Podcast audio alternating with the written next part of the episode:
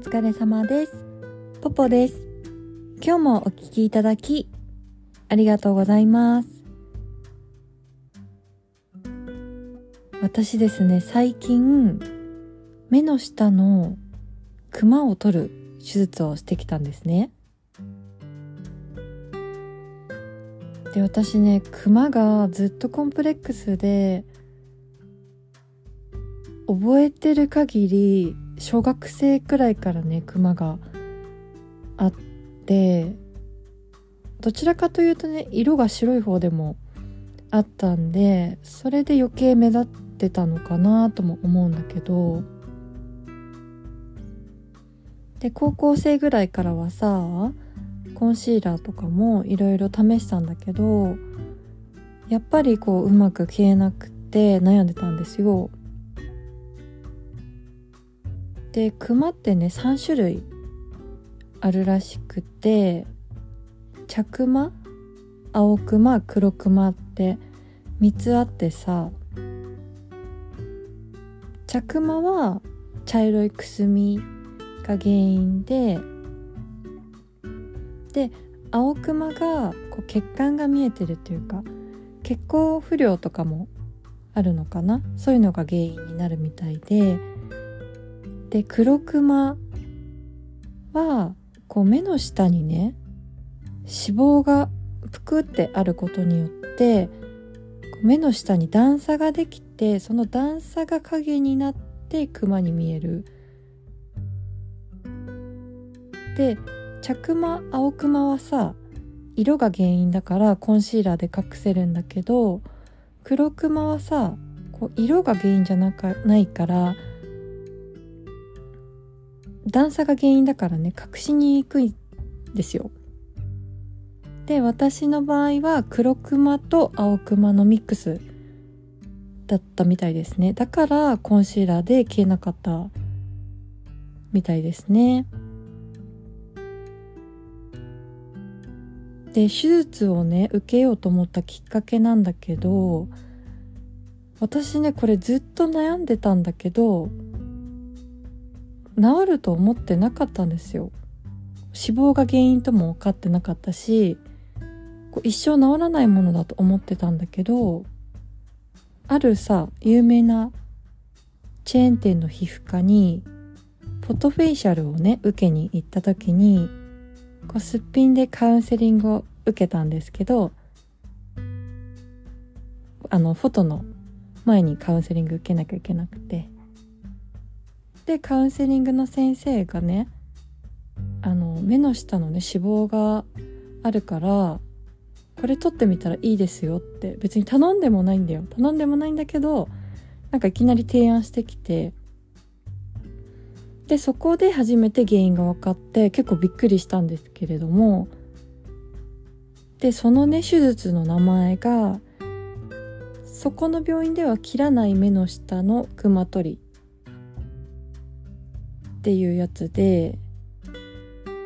まあさ切らないって嘘ではないと思うんですけど電気メスで、まあ、切るっていうか焼く感じだから、まあ、切らないって感じではないですね。でプチ整形ともなんか言えない感じがしてさ個人的になんだけどこう電気メスとはいえ切るしさ。で目の下の脂肪って年を重ねると増えてくる。今後増えてくる可能性があって。で脂肪が増えたとこだけを取っちゃうとそれだけだとたるみも出てきちゃうからもうちょっと年を重ねて手術するとたるみの手術と目の下の脂肪を取る手術セットでやんないといけなくてで今の年齢だとギリギリ脂肪取りの手術だけでいいかなって言われたんですねカウンセリングで。でそこの病院はねこう目の下の脂肪を取ったら、まあ、そこがへこむからそのへこんだところに太ももから自分の太ももからね脂肪を取って目の下に入れる手術がそのセットが一般的らしくてさ、まあ、これからでもできますよみたいな感じだったんだけどで脂肪取りはさ絶対やりたいと思ったんだけどなんかね引っかかっちゃってなんかさ今日すぐ手術できるっていうのもなんかちょっと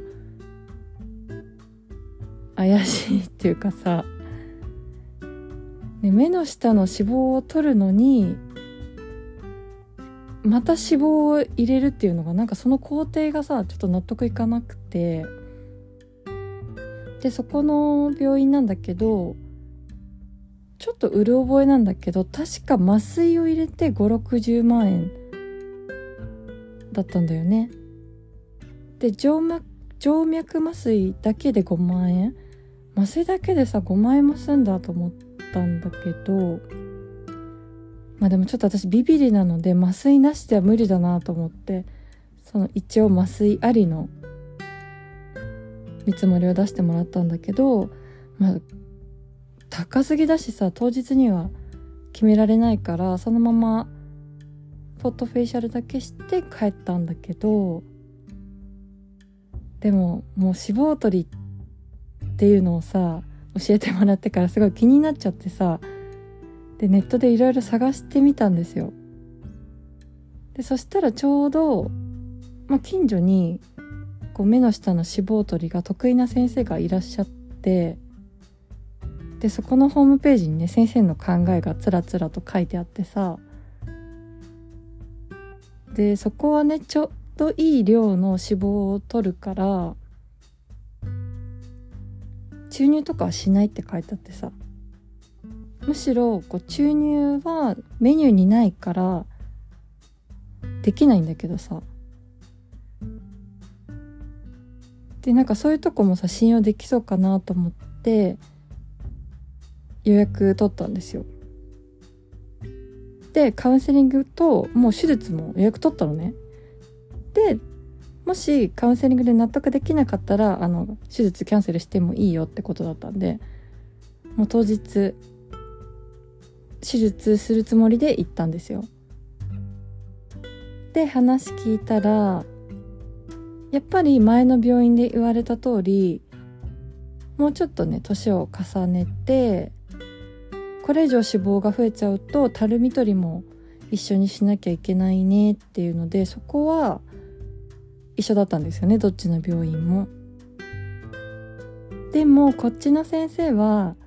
あの注入はしなくて大丈夫って言ってくれて脂肪を取るだけでその病院では注入はやってないから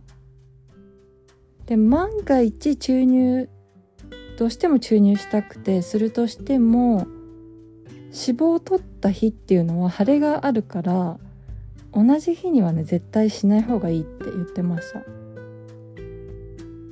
でやっぱりさ最初の病院と言ってることがねまあ先生によって違うからさ何件かねやっぱ話を聞いてカウンセリングを受けた方がいいのかなって自分の納得できるところを探した方がいいんじゃないかなって思いました。これってプチ整形ではないからさで一回やっちゃうと元にはね戻せないからさ。でねそこの病院ね麻酔ができないんですよ。私ビビリだからさ寝て起きたら手術が終わったみたいのが理想なんだけど麻酔ができないって言われちゃってさでなんでそこを麻酔ができないかっていうと途中でね起き上がってこう脂肪の量を確認するからね目の下の。寝てるとさ分かんないんだって。だから起き上がってもらわないといけないから麻酔ができないから麻酔なしでやるって言われて。でもう怖かったんだけどそうクマにねずっと悩んでたからさこうクマがなくなる楽しみっていうのもあって怖さよりそっちが勝っちゃってまあやってもらったんだけど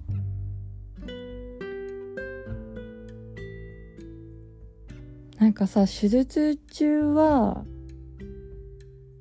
なんか恐怖っていうかさ、まあ、興奮もしてたしものすごい怖くてさちょっとね過呼吸みたいになっちゃったのね。で先生にさ落ち着いてくださいって言われて。でもね終わってみてよくよく考えたら騒ぐほどそんなに痛くなかった気がします。怖いのは怖いけどそんなに実際は痛くないと思う。で麻酔しないって言ってもさ一応最初に目薬の麻酔みたいのをします。でも本当に気持ち程度の普通に分かります。今何やってるとかは。で電気メスで切る時とかも普通に分かるし。でね一番痛いのはこう目の下をね多分電気メスでちょっと傷をつけた後脂肪を押し出すのに手でギューって押すんですよ。でそれが一番痛かった。なんかね頬骨が頬骨が折れそうなくらい押すんですよ。多分そうしないと脂肪が出てこない。だと思うんだけど。